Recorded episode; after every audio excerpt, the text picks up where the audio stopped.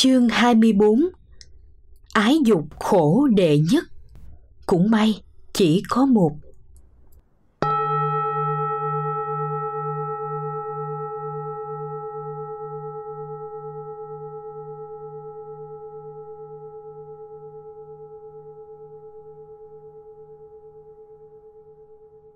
Một, dịch nghĩa. Trong các ái dục, sắc dục là nguy hại hơn hết cũng may là chỉ có một. Nếu mà có cái thứ hai, có lẽ thiên hạ không ai hành đạo được. Hai, lược giải. Mặc dù ở nội dung của kinh văn, đức phật chỉ chú trọng, nhấn mạnh sự nguy hại của sắc dục trong phạm vi của người hành đạo. Người hành đạo là người tu hạnh viễn ly giải thoát, mà ái là sợi dây cột trói con người ở tái sinh nhưng trên tinh thần mà nói, thì lời dạy này còn bao quát cho mọi giới và mọi lĩnh vực. Hễ đam mê rượu chè, sắc đẹp, nhất định người ta sẽ thất bại trong sự nghiệp. Trong kinh tăng chi, đức phật ví sánh sắc dục như là độ nước cần thiết để cho hạt giống thóc sinh trưởng ở mảnh ruộng nghiệp. Nước là yếu tố quan trọng để mầm sinh. Ái cũng vậy là điều tiên quyết của hữu. Này ananda, nghiệp là thửa ruộng, thức là hạt giống và ái là sự nhuận ước.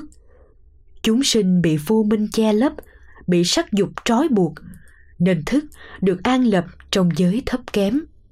Như vậy sẽ có sự tái sinh, nghĩa là hữu có mặt vướng mắc vào ái là vướng mắc vào sinh tử miên viễn. Trong đó, đam mê sắc dục là cụ thể và nguy hại hơn hết. Chính sắc dục đã làm đắm lụy biết bao anh tài thế việt. Sắc dục không phải là sống nước, mà lại là sống tình. Vũ phi kiềm tỏa năng lưu khách, sắc bất ba đào dị nịch nhân. Từ một napoleon nước pháp một trụ vương thời phong kiến trung quốc cũng đều bị sắc dục mà tan tành sự nghiệp câu nói của một triết gia tây phương nếu không có đàn bà thì tất cả đàn ông đã ngồi đồng bàn với bậc thánh hay của Pere. Người đàn bà là thiên đường của cặp mắt và là địa ngục của tâm hồn. Hả, không làm cho phái Nam Nhi suy gẫm, cảnh tỉnh hay sao? Mùi vị của sắc dục có chăng chỉ là khó chịu. Sắc dục là liều thuốc đắng. sung sướng, khổ đau chỉ là hai mặt của một vấn đề. Ái tình như đỉnh núi cao, leo lên người ta ca hát, xuống dốc bên sườn, người ta than khóc.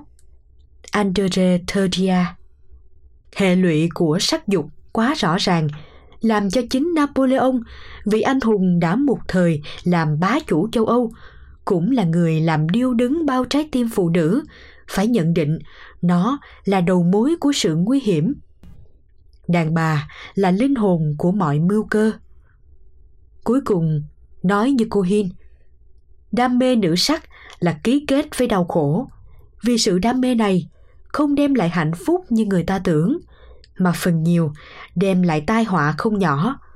Những bậc vĩ nhân, đạo nhân, A-la-hán Sở dĩ được nhân loại tôn xưng như vậy là do các vị ấy biết sống ngoài sự trói buộc của sắc dục, nghĩa là sống phạm hạnh, giải thoát.